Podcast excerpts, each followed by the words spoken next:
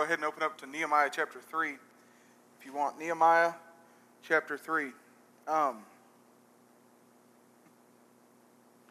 needless to say, uh, I've been toying with the idea over the last 30 minutes of completely ditching this sermon and going on the fly, but I'm not going to. I'm going to try uh, to stay with what I studied for this um, morning. And uh, see how far I get through it. Okay. Uh, Nehemiah chapter 3 is where we're going to start. Nehemiah chapter 3. Um, in Nehemiah 1 and 2, you see this, this conversation happen between uh, a couple of people. First, Nehemiah is working, and, and he's, he's working in the king's uh, palace, and he, it says later on in the, in the text that he is the butler, that he's the, he's the man who um, would taste the food, would make sure that the food was, was prepared well and was not dangerous for uh, the king to, to partake of it. And someone comes to him and he says, Well, uh, how's, how's our cousins doing? Back, you know, a few years ago, Ezra took some people uh, back from the captivity to the land, back to Jerusalem in order to, to build the temple. How is that going? And they say, Well, it's not looking good for them. They, uh, they don't have any walls. And in that time, walls were the way that you protected yourself. They don't have any walls. They don't have anything that, that, can, that can keep the raiders out. And they, they're, they don't really have a lot of food. They don't have a lot of things. They're just not doing very good, Nehemiah. About four months later, Nehemiah is standing in the king's presence. And the king says, Why are you so upset? He says, Can, can I talk to you, king? I want to go back to Jerusalem. I want to go and to build the wall. My people need a wall. Will you be okay with me leaving and doing that? Not only does the king say he'd be okay with it, the king actually pays for it. Do whatever you need to do to take care of the Israelites. And so, Nehemiah chapter 3, we pick up with them in Jerusalem, about to start building the wall. Verse number 1 Then Eliashib, the high priest, rose up with the brothers and the priests, uh, with his brothers the priest, and they built the sheep gate. They consecrated it and set its doors. They consecrated as far as the Tower of the Hundred and as far as the Tower of Hananel. And then he goes through and he talks about next to him, the men of Jericho built. Next to him, Zakur, the son of Imri, built. Then the sons of Han- uh, built the fish gate, and so on and so forth. All the way through the whole chapter 3, he mentions this person was next to this person, this person was next to this person. We were working, we were building the gate. And chapter 4, something happens. Look at chapter 3, verse 22. Between the upper chamber of the corner of the sheep gate, the goldsmiths and the merchants repaired. So, so they're, they're rebuilding. Just, just for maybe a, a little tidbit of information, the sheep gate that they built in, in uh, Nehemiah chapter 3, verse 1, is the same gate that later on in John chapter 5, Jesus is going to go. That's where next to the gate was this pool called the Pool of Bethesda, where he would walk up to a man and say, a man in a worship service, worshiping a pagan god, and Jesus would walk up to this man and say, Do you want to be healed? The man would say, Well, uh, yeah, I think that's a prob- probably a good thing. Yeah, yeah, I want to be healed. And Jesus would say, Take up your bed and walk. It's, it's, it's the sheep gate, the thing that they built, that hundreds of years later, Jesus would use that location to mount a personal offensive attack against paganism for all of humanity to read about for the rest of history. And in chapter 3, it says that these men were working next to so and so and next to so and so. And when you first read Nehemiah, when you first read the Bible in general, you get to certain passages like this and think, what in the world? Why, why, why in the world does Nehemiah have to record who's working next to who. I don't know who the sons of Imri are. I, I'm, I'm separated by thousands of years since Nehemiah 3 actually happened. Why do I need to care that Eliashib was the high priest and he went with his brothers and built the sheep gate? It's not necessarily the people. However, in their time period, they would have read that a little differently because they would have known who these men were. They would have known, for instance, chapter 3, verse 9. Oh, I had to pick the one with the weird names in it. Next to them, Rephaiah, the son of Hur, ruler, uh, ruler of half the district of Jer- Jerusalem, repaired. Next to him, Jedaiah, the son of Harumaph, repaired opposite his house. And next to him, Hattush, the son. Now, here you go. If, if y'all decide to change Finn's name last minute, here's a good one. Are you ready? Hashabniah. Hashabniah. Why, why in the world do I have to know about all these different names? I don't know who these men are. Well, the reason is twofold. Number one, back in Nehemiah chapter 3, verse 1, uh, Nehemiah records that not only did Eliashib and his brothers build the sheep gate, they consecrated it. We'll talk about what the word consecrated means here in just a minute. But they consecrated it. And then he goes into this list of next to him, next to him, next to him, next to him. And this guy built next to his house. And this guy built next to his house. And this guy built on the wall. And this guy built next to the wall. And this guy built there. And this guy built here. And next to him. And next to him.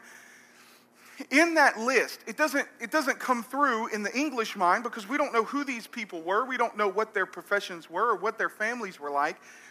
In this list, you have rich people and poor people. You have tradesmen and priests. Listen, okay, I, I kind of pride myself on being able to, to, to do some physical labor if I need to. I don't want to, but if I need to, I will. Uh, but their priests, their whole job was to just take care of the temple and so and, and the worship services. And so the, you have rich and poor, tradesmen and priests. You have regular people and laity, which we'll talk about here in just a second, and clergy. You have all of these different types of people that are sitting and building the wall. And it takes, now get this, okay? From the time that Nehemiah had the conversation with his friend of how Jerusalem is doing to the time that Nehemiah speaks to the king is four months. They're talking about a wall that has been down for 150 years. Walls back then were two, two ways either it was uh, sticks and, and logs and that sort of thing, or it was stone. The wall in Jerusalem was stone. It's been down for 150 years. It takes four months for Nehemiah to get up the courage to speak to the king about the fact that they needed a wall back in Jerusalem. And in Nehemiah chapter 3 and chapter 4, we'll get to chapter 4 here in just a second. In Nehemiah 3 and 4, it covers 52 days. It took four months for Nehemiah to get up the courage to say that they needed a wall. It took 150 years for them to start building it after it was destroyed, and it only took 52 days. Why did it only take 52 days? Because you have rich and poor, tradesmen and hard laborers. You have, you have laity and clergy working next to one another. When they did that, they were able to do something that was relatively unheard of. You don't build a wall that big, that majestic in 52 days. Yet everyone working together was able to do it. Now, let's go back to this idea of clergy and laity. You have in Nehemiah chapter 3, verse 1, Eliashib, the high priest, and his brothers, the priests, Remember that the high priest and the other priest are part of the Le- Levitical priesthood. It's the family of Levi, and so they're all cousins and brothers. It's a family of people who were the priests of Jerusalem and, and the Israelite nation. Then you have all of these other people, noblemen, people that just didn't really have a clue what they were doing. Those are what today a lot of people would call laity. You have the clergy over here that are special. You know, they're the ones that wear the suits on Sunday and carry the big black Bibles and they stand up on. Okay, I, I have to tell y'all this. I've told some of y'all this before. Uh, when we went to Savannah, we went to the third oldest Jewish synagogue in the nation. It was, it was remarkable just to learn the history of this church building. And the guy that was leading our, um, leading our little tour, uh, said, So you're a preacher? And I said, Yes, sir. And he said, For what denomination? I said, Well, none. I'm, I'm a member of the Church of Christ. And he went, Oh, He had never heard of them before in his entire life, never heard of the Church of Christ before in his entire life. And he said, But you're a preacher. And I said, Yes, sir. And he said, We don't normally do this, but since you're a preacher, uh, would you like to go up on the bema with me? And I said, uh, Do I need my sidearm? Where are you taking me? And he said, The bema. And I said, I don't, I don't know what a bema is. And he said, It's that thing. And he pointed to the front, and it was a stage. And he said, The bema is the place where the law is read. And so I've been joking around that I'm going to start calling this thing the bema because nobody knows what to call this in the church. You know that, right? We don't know. If, you, if I were to say stage, that gives the wrong impression, right? Because it looks like I'm going to do some kind of fancy dance up here. If I call it the pulpit, that's not true because this is the pulpit. So I'm going to start calling the bema. Anyways, the clergy are the people who wear the nice, pretty suits and carry the big, giant black Bibles. I just happen to be using my giant black Bible. And they stand on the bema, the stage, the pulpit, whatever you want to call this thing up here. And then you have the laity. But in Nehemiah chapter 3, you see that that, that, that breakup doesn't happen. And the reason is because those two words actually come from Greek words that we can find in the New Testament. Laity comes from the Greek word laos, and it's found in one specific passage.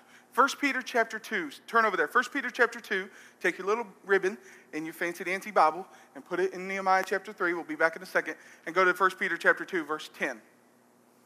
9 and 10. 1 Peter chapter 2, verse 9 and 10. But you are a chosen race, a royal priesthood, a holy nation, a laos, a laity, a people of his own possession, that you may proclaim the excellencies of him who called you out of darkness into his marvelous lights. Once you were not a laity, but now you are God's laity. Once you had not received mercy, but now you have received mercy. Do you see the problem in calling the, the rest of the people laity? Yeah, 1 Peter chapter 2, verse 9 and 10 says that the people of the church are the laity.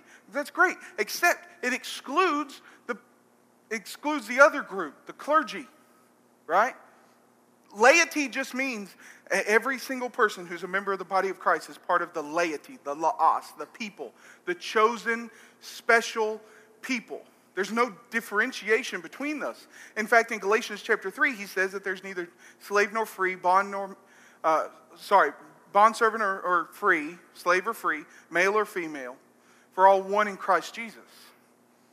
But then we go to this next word, clergy. Now, clergy is the Greek word kleros. Now, some, some words in Greek and English sound somewhat similar, right? You have laity, laos, and you have clergy, kleros. The word clergy, here's where you should be offended when someone says that I am the clergy. Other, uh, except at Midtown Medical, I will be continuing to use the clergy parking just because I think it's cool. Um, and St. Francis won't give me a parking decal. Anyways, so um, uh, this morning I thought my car was going to be towed when I was over there. Anyways, um, here's, here's the thing the word kleros. Turn to Acts chapter 26. Acts chapter 26, verse 18. You see, in Nehemiah chapter 3, we see people who were supposed to be the clergy. These are the priests. Their job is not supposed to be building the sheep gate. Their job is supposed to be praying over the sheep gate once the workers get done with it. And yet they're the ones that you, you see a priest in his priestly robe with his, you know, the high priest with his Urim and Thummim on and his, his great phylacteries and his giant robe that, that is commanded by God in the Old Testament for him to wear. And he's picking up a stone and handing it to the next guy who's also a priest, and he's going to hand it to the next guy, and they're going to put it on top of the wall and build this place called the sheep gate. Now, in Acts chapter 26, Paul is being Paul is recounting rather what Jesus told him. Verse 18, to open their eyes that they may turn from the darkness to light and have the power of Satan, uh, sorry, from the power of Satan to God, that they may receive forgiveness of sins and a clergy, a place, a kleros, among those who are sanctified by faith in me. You see, the idea of a laity and a clergy are anti biblical not because Not because there's no difference in roles. There is a difference in role. We understand that. James chapter 3, verse 1. Not many of us need to be teachers, knowing that we will receive the greater condemnation. The difference is that if we're calling ourselves clergy, if the guys that stand up here on the bema or stage or whatever you want to call this, now from now on, anytime I say bema, I'm about to say bema or stage or anything you want to call this. Um, to say that there is this group that is kleros is to say that everyone else does not have a place in the people that is sanctified by God. That means that all of y'all, you don't have the inheritance. You're special people. Y'all are nice and wonderful, but, but I have the inheritance. You see the problem there? Acts chapter 26 and verse 18 says that all people who are sanctified, who have the forgiveness of sins, are part of the kleros. For Colossians chapter 1 and verse 12, giving thanks to the Father who has qualified you to share in the clergy of the saints in light, the inheritance. And back in Nehemiah chapter 3, you have the laity, the special people, Israel, working right alongside the people that are supposed to be the clergy. They're supposed to be the, the, the, the the special, the, the, the, the high and mighty, the ones that hold the law. And yet in the New Testament and in Nehemiah chapter 3, the Christians and the old Israelites had no sense of that difference. When they needed something done, when they needed a wall to be built in 52 days, faster than it could ever be built, regardless of what was going on, they didn't seem to see a difference between the two. The priests were picking up rocks and handed them to the next guy. And that priest would hand it to the next guy, and they were going to build the sheep gate. And eventually, they would consecrate it. The word consecration means um, to proclaim pure. We don't usually do it, but in Matthew chapter 6, we're commanded on, we're, we're not commanded, we're taught how to pray. Jesus' followers ask him how they should pray, and he, he answers them Our Father now, I played football for 10 years and I wrestled for three and did a bunch of other sports in there. And so um, there's one passage I knew before I ever cared about the Bible. I knew Matthew chapter 6 the Lord's Prayer, the model prayer. Our Father who art in heaven, hallowed be thy name. Thy kingdom come, thy will be done on earth as it is in heaven. Give us this day our daily bread, and forgive us our trespasses if we forgive those who trespass against us. Lead us not into temptation, but deliver us from evil. For thine is the kingdom, the power, and the glory forever. Amen. Break. Go to the locker rooms. See, that's really the only time we ever study Matthew chapter 6. But back at the beginning, where he says, Our Father in heaven, hallowed that word hallowed is the word consecrated. They consecrated the sheep gate. If you were to ask one of those priests, what are you doing? Aren't you supposed to just be praying and making sacrifices in the temple? I mean, Ezra's got the temple pretty much finished. It's, it's done. It was, it, was, it was consecrated a little while ago back in Ezra chapter 6. Aren't you supposed to be doing something over there so that you can somehow show how wonderful and majestic God is, which is their job? If you were to ask one of those priests on that sheep gate that day, he would have said this This, this rock is just as important as that scripture that I could go and go to the temple and read. This rock is, to me, at this point, my work is equal, my physical work is equal to my spiritual work. They consecrated it.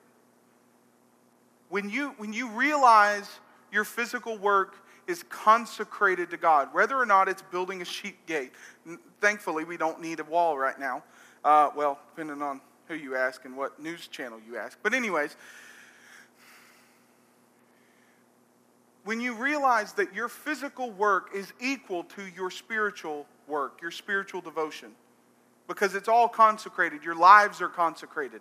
It wasn't just that these men consecrated some gate that they built in a wall, they consecrated their entire lives.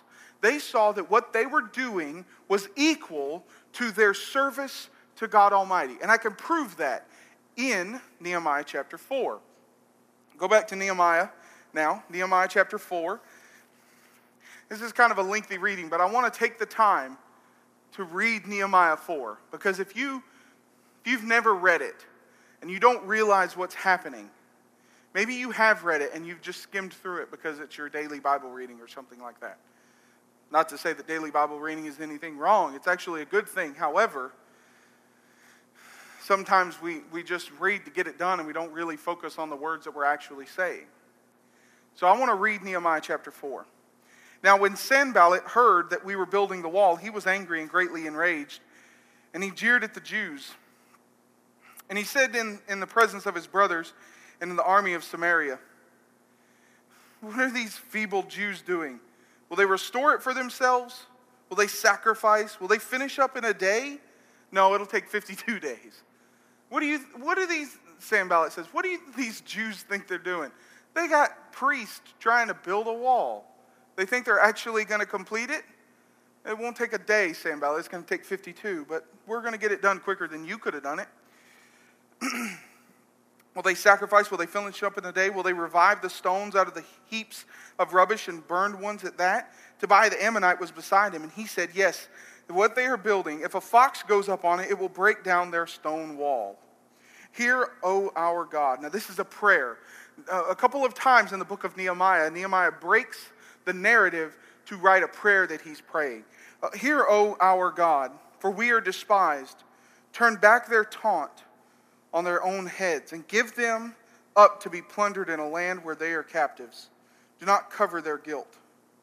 Let not their sin be blotted out from your sight, for they have provoked you to anger in the presence of the builders. See, Nehemiah thought that what they were doing physically was equal to their worship to God. Does that mean that what we do on Sundays is not important? No, that's not what it means at all. Does that mean that if we're going to work, that we can somehow consecrate our work so that it takes the place of the gathering of the church? No. But these men were taking the time between the time when they were supposed to be at the temple and they consecrated their physical work to where, in their eyes, their entire lives, whether in worship service or out of worship service, belonged to God Almighty. Drop down to verse number 10. In Judah, it was said, The strength of those who bear the burdens is failing. There is too much rubble. By ourselves, we will not be able to rebuild the wall. And our enemies, this, that's the end of the prayer. Nehemiah, it doesn't end like normal prayers that we read about, right? It doesn't say, Lord, please watch over us so that we can rebuild the wall. He says, without your help, Lord, we're not going to be able to. In Christ's name we pray, amen. Understanding that God was going to help them. And so, our enemies, verse 11, they will not know or see till we come among them. This is Sanballat now. Back, back to Sanballat, and he says, Here's what we're going to do. I've got an idea. To, I've got an idea. If they finish the wall, we can't take Jerusalem. But if we go while they're building the wall, then number one, they're, they're distracted. They think, these weak Christians think that their entire lives belong to God. These weak Israelites think that those stones are equal to their worship to God. And so they're going to be paying attention to the stones more than they're going to be paying attention to us. And so what we do is we go and we take them while they're building the wall. Then we don't have to break down a wall. We can just take the city and get done with these measly Israelites. Pick up in chapter 2, verse 15. When our enemies heard that it was known to us, Nehemiah knew what they were planning and that God had frustrated their plan. We all returned to the wall, each to his work. From that day on, half of my servants worked on construction, and the other half held spears and shields and bows and coats of mail. And the leaders stood behind the wall uh, behind the whole house of Judah, who were building on the wall. Those who carried burdens were loaded on such a way that each labored on the work with one hand and held his weapon in the other. Instead of me picking up that rock, me and Forrest are going to pick up that rock, and with our open hands, we're going to carry a sword. You see, Nehemiah knew that without God's help, they weren't going to be able to complete it much less complete it in the 52 days, even though their work had been consecrated to God. And Sanballat says, We can take them. We just have to go when they're not pay- paying attention. And so Nehemiah says, Well, here's the, here's, here's, here's the trick. We're just going to be paying attention all the time. And so, verse 18 And each of the builders had his sword strapped to his side while he built. The man who sounded the trumpet was beside me. And I said to the nobles and to the office, uh, officials and to the rest of the people, The work is great and widely spread, and we're separated on the wall, far from one another. In the place where you hear the sound of the trumpet, rally to us there. Our God will fight for us. So he labored at the work. So we labored at the work, and half of them held the spears in the break of dawn until the stars came out. I said, I also said to the people at this time, Let every man and his servant pass the night within Jerusalem, that they may be, on, be a guard for us by night, that we may labor by day. So, neither I nor my brothers, nor our servants, nor the men on the guard who followed me, none of us took off our clothes. Each kept his weapon at his right hand. And for two solid months, they worked on the wall with a sword on their side and helping one another carry the rocks so that they could easily stop and drop it and fend off uh, attackers. Because they're because back to Nehemiah chapter 3 verse 1 their lives their entire lives had been consecrated. If it took them shedding blood on that wall they were going to finish the wall. They didn't know how long it was going to take. They didn't know it was going to take 52 days. They just knew we're going to do this because our lives have been consecrated to God.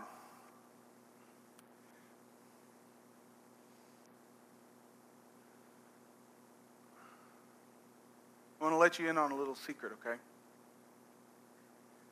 Um, a little preaching secret. This is insider knowledge, so don't go out telling everybody, okay? Preachers don't want you to know this.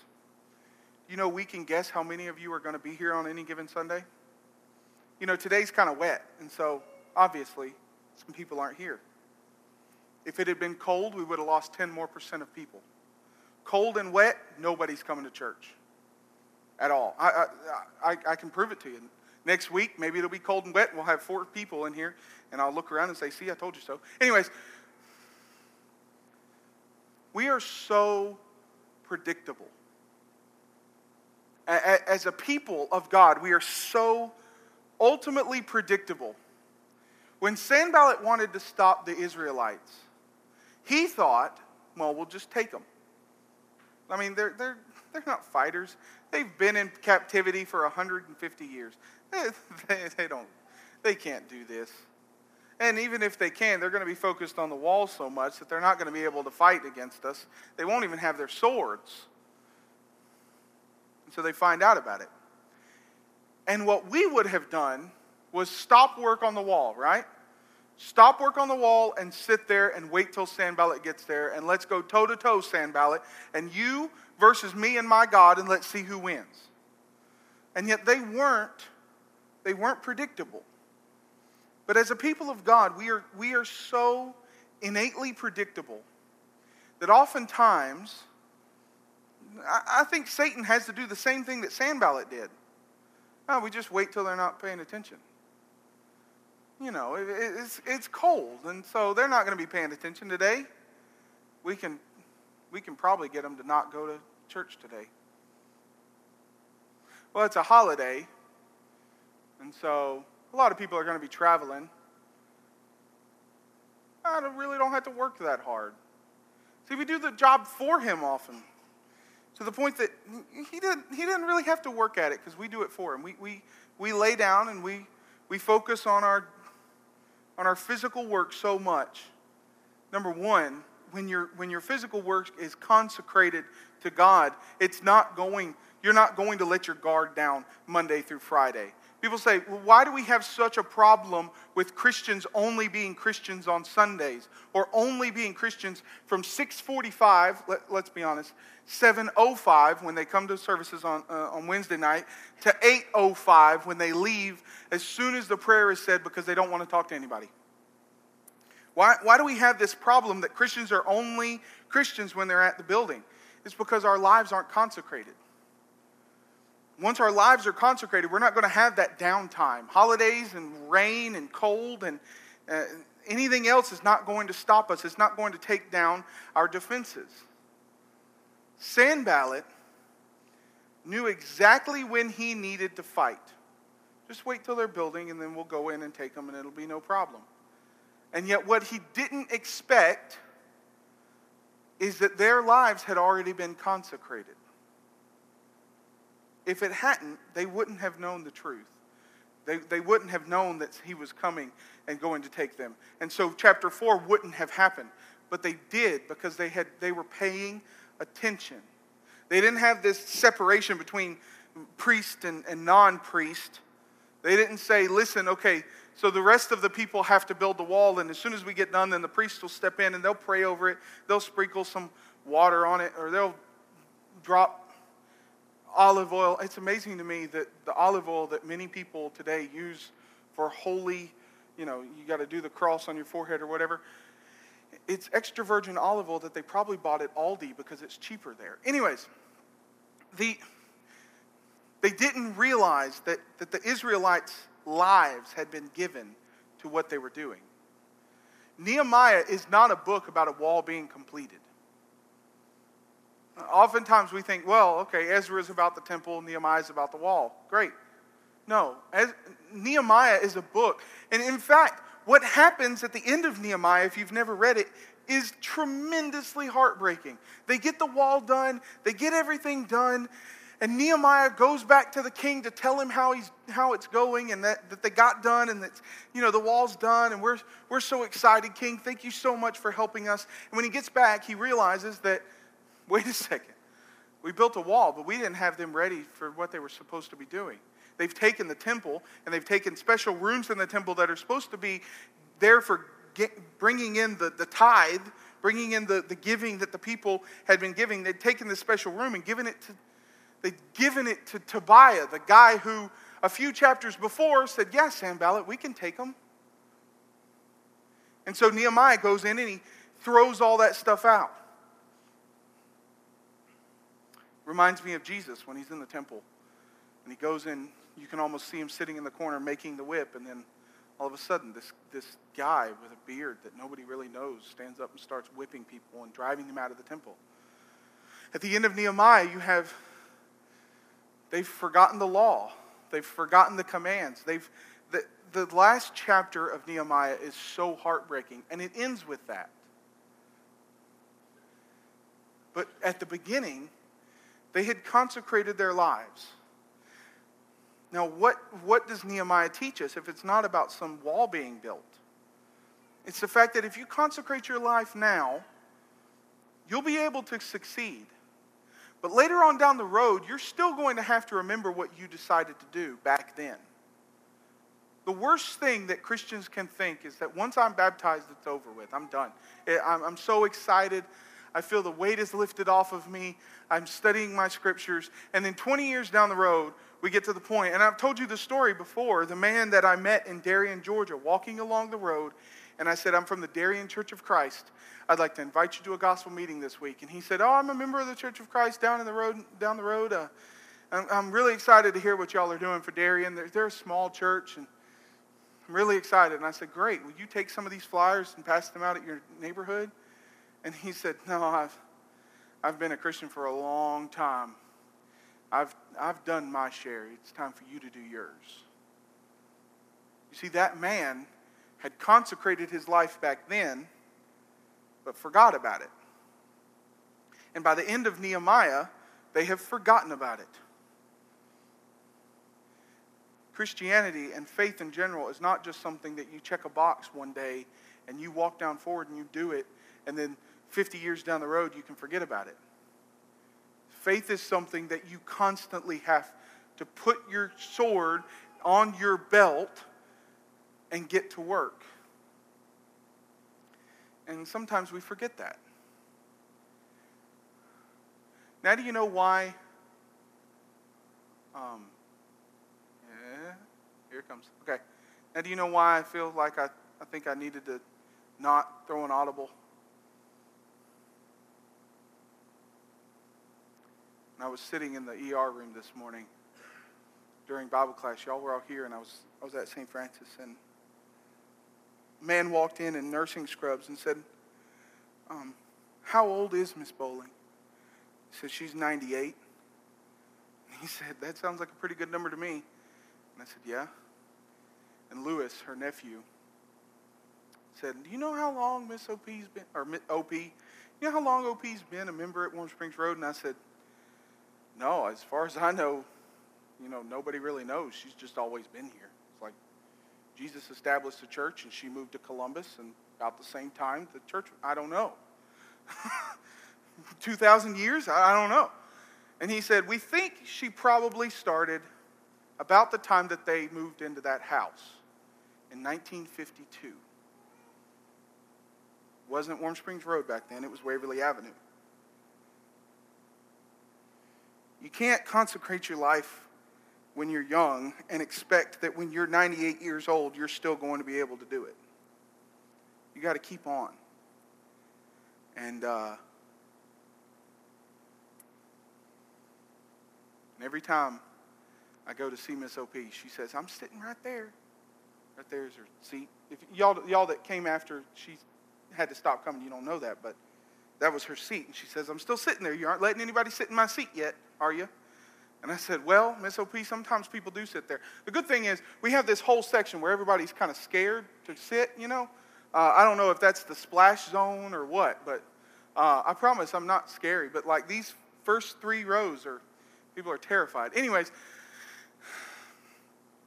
you can't consecrate your life at one point and put your sword on your belt and then later forget about it. You've got to get to work and you got to stay at work. If there's someone here that needs to become a Christian, we're going to stand and sing a song of encouragement for you. If you need to renew your zeal and consecrate your life again, uh, now's a good time to do that. We're going to stand and sing a song for you as well. And if you need to respond, let us know while we do so.